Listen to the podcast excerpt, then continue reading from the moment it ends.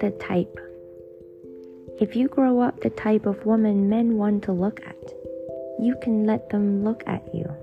But do not mistake eyes for hands or windows or mirrors. Let them see what a woman looks like.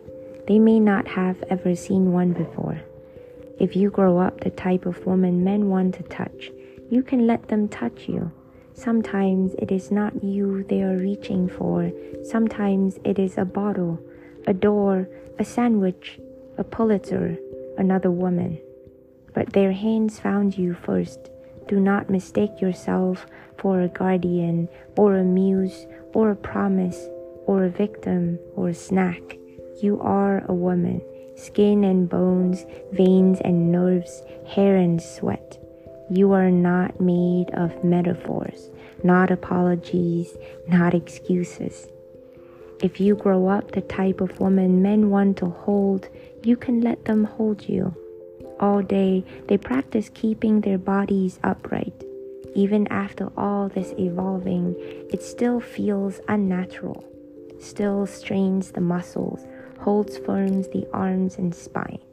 Only some men will want to learn what it feels like to curl themselves into a question mark around you. Admit they do not have the answers they thought they would by now. Some men would want to hold you like the answer. You're not the answer. You're not the problem. You are not the poem or the punchline or the riddle or the joke. Woman, if you grow up the type men want to love, you can let them love you.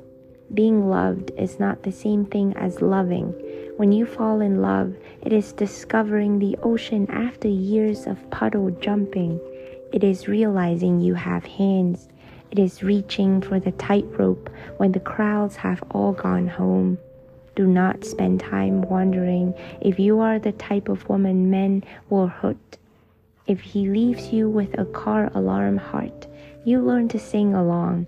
It is hard to stop loving the ocean even after it has left you gasping salty. So, forgive yourself for the decisions you've made, the one you still call mistakes when you tuck them in at night. And know this know you are the type of woman who is searching for a place to call yours. Let the statues crumble. You have always been the place. You are a woman who can build it yourself. You were born to build.